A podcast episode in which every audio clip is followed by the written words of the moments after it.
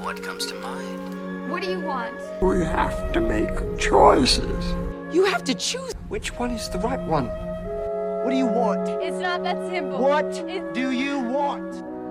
Make your choice. Bienvenue sur Le Choix de Marie, le podcast ciné qui vous donne tout simplement des idées de films à regarder. Sans spoiler ni prétention, je partage chaque semaine avec vous les films que j'ai vus pour faciliter votre dilemme du On regarde quoi? Hello à tous, j'espère que tout le monde va bien. Ici, le soleil est de retour et il semblerait que ce soit pour de bon cette fois-ci un vrai bonheur. Je vous rassure, j'ai quand même pas du tout passé ma semaine dehors et j'ai quand même bien pris le temps de binger cette semaine. Un épisode du coup euh, assez costaud, cet épisode 118 avec pas mal de sorties que j'attendais euh, beaucoup. Trois films au ciné et une série télé de trois saisons. On commence avec un biopic dramatique, R, une comédie dramatique noire, Beau is Afraid, un film d'horreur, Evil Dead Rise, et ensuite une, série télé pardon, pour terminer, LOL qui ressort. Premier film en salle cette semaine, ça a été R, dernier film de Ben Affleck qui vient de sortir. C'est son cinquième film en tant que réalisateur et le premier avec sa nouvelle boîte de production qui s'appelle euh, Artist Equity, dont le concept est de rémunérer moins les grosses têtes d'affiche et plus les équipes de tournage. Dans les années 1980, Sony Vaccaro est chargé de dénicher des sportifs pouvant servir de porte-étendard à Nike. Il rêve de signer un énorme contrat de sponsoring avec la jeune pousse du basketball, Michael Jordan, qui n'est encore euh, pas vraiment une star de la NBA, en tout cas pas euh, celle qu'on a pu connaître par la suite. Malgré des contacts avec son agent, le jeune joueur préfère les marques historiques Adidas et Converse. De plus, les dirigeants de Nike sont également réticents à cette idée. Sony va donc avoir à tout faire euh, pour essayer de, miser et attirer euh, ce basketteur qui t'a risqué sa propre place. Le sujet, euh, je m'en fous franchement pas mal. J'y allais un peu par principe sans m'attendre à quoi que ce soit de révolutionnaire. On apprend pas mal de trucs dans ce film. C'est assurément instructif et plutôt bien construit du point de vue narratif, ce qui fait qu'on ne s'ennuie pas. Le problème principal de R, il réside peut-être en fait dans le, fait de sa conception et de son origine même. Est-ce que l'histoire qui voit Nike réussir à avoir Michael Jordan pour représenter ses chaussures de basket était assez incroyable, intéressante et cinématographiquement touffue pour mériter un long métrage? Voilà, comme on dit, la réponse elle est un peu euh, dans la question. En dehors des passionnés de basketball, je pense que la plupart des spectateurs auront du mal à être totalement galvanisé par les enjeux et pseudo-rebondissements du film.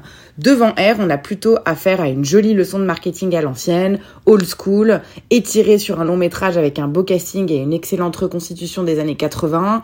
Voilà, ça s'arrête euh, à peu près là. Ça se voit que le budget est pas mirobolant, c'est assez euh, contenu comme histoire. Pas trop de décors euh, et pas trop de décors compliqués, des plans assez straight to the point. Après, vu que le montage est vraiment excellent, vraiment pour le coup, vraiment excellent, ça s'enchaîne bien, on rentre dedans, ça fait le taf de nous divertir sans être un film inoubliable. Le cast est excellent, c'est aussi ça le pari de base, offrir des rôles intéressants dans des films indie à des grands noms. On retrouve du coup Ben Affleck, Matt Damon, Jason Bateman, Viola Davis, Chris Tucker, euh, pour n'en citer que quelques-uns, ils sont vraiment tous excellents. C'est très très bavard comme film, euh, vraiment un peu à la Aaron Sorkin, il y a vraiment beaucoup de dialogues, donc ils ont tous leur petit moment de gloire, c'est assez divertissant. Voilà, je crois que R va sortir direct sur Amazon en France. C'est très bien parce que je dirais pas que c'est un film qui a à voir absolument sur grand écran. Ça fera l'affaire un dimanche soir pour se détendre, mais c'est loin d'être, un film indispensable. R, c'était le dernier film de Ben Affleck qui sort sur Amazon Prime, mais je n'ai pas encore de date à vous communiquer. Autre sortie ciné pour continuer la semaine, le très attendu Beau is Afraid, dernier film de Harry Astor qui est euh, l'un des dieux du cinéma d'horreur moderne. C'est à lui qu'on devait euh, Hereditary et Midsommar que j'avais adoré. Il revient là avec son troisième long métrage qui dure trois heures. Le plot est très simple. Beau tente désespérément de rejoindre sa mère pour passer quelques jours avec elle, mais l'univers semble se liguer contre lui. Quatre ans après Midsommar, retour en force du maître euh, de, l'horreur avec un film absolument barge, il faut dire ce qui est, c'est, c'est ambitieux, c'est gênant, c'est badant, bref, c'est, c'est vraiment un film rare et rien que pour ça, je suis heureuse de voir que ce genre de film peut encore être financé en 2023. J'ai honnêtement du mal à comprendre comment est-ce qu'il a réussi à trouver des fonds, tant il est dérangeant et niche, mais maintenant, place à ce que j'en ai réellement pensé. Eh ben, je suis partagé. J'ai adoré le début, j'ai adoré la fin. Je trouve que le message passe très bien, c'est très fort comme délivrance et euh, quelle que soit notre histoire personnelle avec nos parents, je pense qu'on peut tous se reconnaître dans ce thème de la culpabilité familiale. Après, le ventre du film est vraiment mou. Euh, j'étais un peu perdue et j'ai pas compris l'intérêt euh, de toute la partie euh, épopée du milieu, notamment. En fait, c'est dur de vous en parler sans vous spoiler, mais la partie dans la forêt et dans la maison de Grace et Roger, j'ai trouvé que c'était pas très bien servi pour argumenter et venir délivrer le propos. Par ailleurs, le film manque de subtilité et de petites couches progressives comme Harry Aster sait si bien le faire. Dès le début, on comprend le sujet, on comprend les enjeux, mais c'est pas traité euh, par strates avec plusieurs couches qui dévoilent des, trucs nouveaux au fur et à mesure du film. C'est par ailleurs euh, trop long. J'ai regardé ma montre euh, plusieurs fois au milieu. Et je pense sincèrement qu'avec une heure en moins, il avait un film qui était beaucoup plus solide. Parce qu'en revanche, visuellement, j'ai été plus que conquise. Les plans sont superbes, très très bien composés, la direction artistique est ouf aussi. Au niveau du casque, c'est magnifiquement dirigé. Euh, Joaquin Phoenix, sans trop de surprise, euh, bien sûr, est, excellent, vraiment euh, époustouflant dans le rôle de Beau. C'est vraiment un rôle de composition pour lui. Tous les autres sont tout aussi excellents. On a Patty Lupone qui est bluffante en mère terrible, mais aussi Nathan Lane et, et Amy qui sont très très bons. Euh, ils jouent le couple qui recueille Beau euh, quelque temps. Je suis ravie aussi d'avoir découvert que Denis Ménochet figurait au casting. Voilà. Je, c'est très solide au niveau de l'interprétation. Je trouve que ça reste néanmoins clairement le moins bon de ces euh, trois films. Et surtout, ça m'inquiète un tout petit peu sur lui et son passé. Vous comprendrez une fois que vous, aurez vu le film. Je suis contente de l'avoir vu, bien évidemment, euh, sans avoir vraiment adoré, je crois. Et c'était vraiment euh, long et pas assez subtil à mon goût. Beau is Afraid, il sort dans quelques jours, le 26 avril en France. Donc rendez-vous en salle pour aller le voir. Dernier film de la semaine, encore au ciné. C'était un film que j'attendais à nouveau avec beaucoup d'impatience. Le dernier Evil Dead qui s'appelle Evil Dead Rise. Réalisé par l'Irlandais Lee Cronin, il avait euh, déjà un long métrage d'horreur à son actif qui s'appelle The Only Child, sorti directement en VOD en 2021 que je n'ai pas vu. Il s'attaque là à l'une des franchises d'horreur les plus populaires dont je suis personnellement assez fan. Les trois premiers de Sam Raimi étaient une grande blague lorsque j'étais ado avec mon meilleur ami et j'avais trouvé le remake de 2013 vraiment hyper intéressant qui apportait quelque chose en plus et qui venait moderniser la franchise tout en lui rendant hommage. J'avais donc pas mal d'attentes sur celui-là. Alors que Bess n'a pas vu sa grande sœur Ellie depuis longtemps, elle vient lui rendre visite à Los Angeles où elle élève seule ses trois enfants, mais leur retrouvaille tourne au cauchemar quand elle découvre un mystérieux livre dans le sous-sol de l'immeuble, dont la lecture libère des démons qui prennent possession des vivants. Déjà, changement complet de setup comparé au précédent film. On n'est pas dans une cabane paumée au milieu des bois, mais dans un appartement citadin à Los Angeles. Et si euh, l'idée de déplacer l'action euh, de la campagne vers les villes est souvent foireuse dans les suites de films d'horreur, c'était plutôt réussi ici comme dans le dernier Scream, parce que les décors sont hyper bien exploités. Effectivement, les personnages étant coincés dans l'immeuble, ils vont devoir trouver un moyen de sortir tout en essayant de se sauver les uns les autres de ces forces maléfiques. Comme tous les films de la franchise, le film euh, ne fait dans l'ensemble pas vraiment peur, mis à part euh, quelques jumpscares ici et là auxquels on, franchement on s'attend très honnêtement. Il est en revanche très gore, comme tous ses prédécesseurs, ce qui ravira les fans d'hémoglobine. C'est le but un peu de la franchise, nous montrer du gore complètement décomplexé jusqu'à même parfois atteindre le second degré.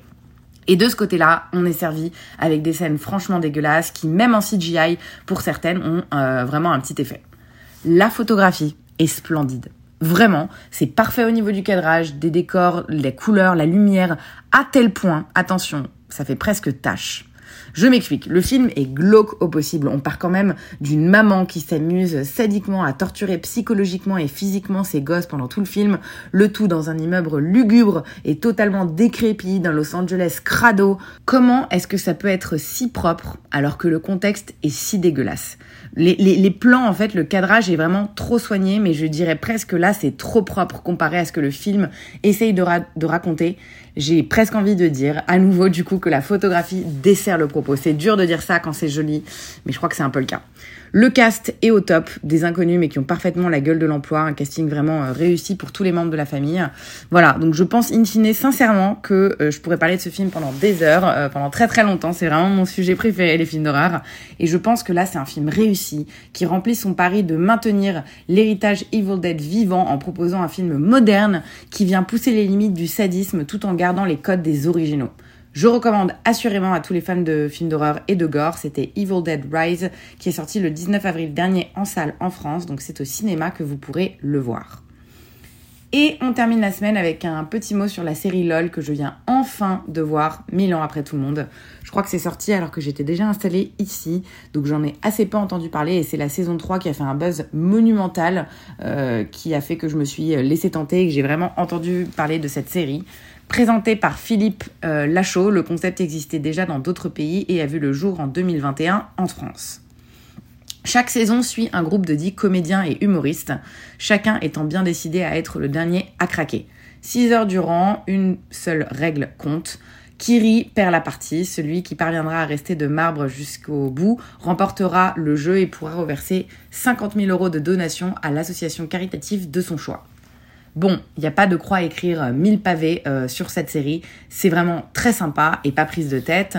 Euh, j'ai une assez forte aversion pour la télé-réalité qui m'emmerde assez royalement. Je trouve ça trop répétitiste et je déteste, mais vraiment je déteste, le côté montage, commentaire en aparté qui casse tout le rythme pour moi. Mais quand on dépasse cet aspect, on se tape quand même des bonnes barres de rire devant LOL. Visionnage ultra fluide, j'ai vraiment bingé les trois saisons en deux jours. On attend les cartes Joker avec impatience à chaque fois et tout le monde joue le jeu euh, à fond en mettant euh, son ego de côté. Au fur et à mesure des saisons, je connaissais de plus en plus de monde, ce qui forcément euh, menait à beaucoup plus de rigolade de mon côté. Il faut avouer que le cast y est pour beaucoup. Dans la saison 1, Passion, Gérard Jugnot, Inès Reg, Kian et Bérangère Krief. Saison 2, Gérard Darmon, Camille Lelouch et Ahmed Silla m'ont tous les trois tué. Et enfin, la saison 3, c'est vraiment le festival. Pierre Ninet, François Damiens, Jonathan Cohen, Gad Elmaleh, Laura Felpin et j'en passe. C'était vraiment délicieux. Les jokers de Darmon et Laura Felpin resteront vraiment longtemps gravés dans ma mémoire. C'était extrêmement drôle. Ça m'a fait manquer euh, la France très très fort comme il faut. Amazon est à l'origine de cette série, j'aime pas dire ça, mais voilà, j'ai piqué des codes euh, pour pouvoir le regarder. C'est donc sur cette plateforme que vous pourrez retrouver les trois saisons de LOL qui ressort en streaming. C'est fortement conseillé à ceux parmi vous qui sont ok pour juste rigoler, sans prise de tête et de sérieux. Voilà pour cette semaine, on s'arrête ici. Il y en a eu un peu pour tous les goûts, j'espère que chacun a su y trouver un peu son bonheur. Je pense que ça va continuer d'être assez chargé dans les deux semaines à venir car il y a toujours pas mal de sorties ciné que je dois rattraper et j'ai pas trop trop de jours de tournage de prévu, plutôt du boulot à la maison. Je suis sûre que la plage aura sûrement raison de moi à un moment, je vais pas vous mentir, mais je ferai toujours de mon mieux pour essayer de proposer des épisodes assez fournis. Sur ce, je vous souhaite une excellente soirée et je vous dis à la semaine prochaine pour l'épisode 119. Merci de votre écoute.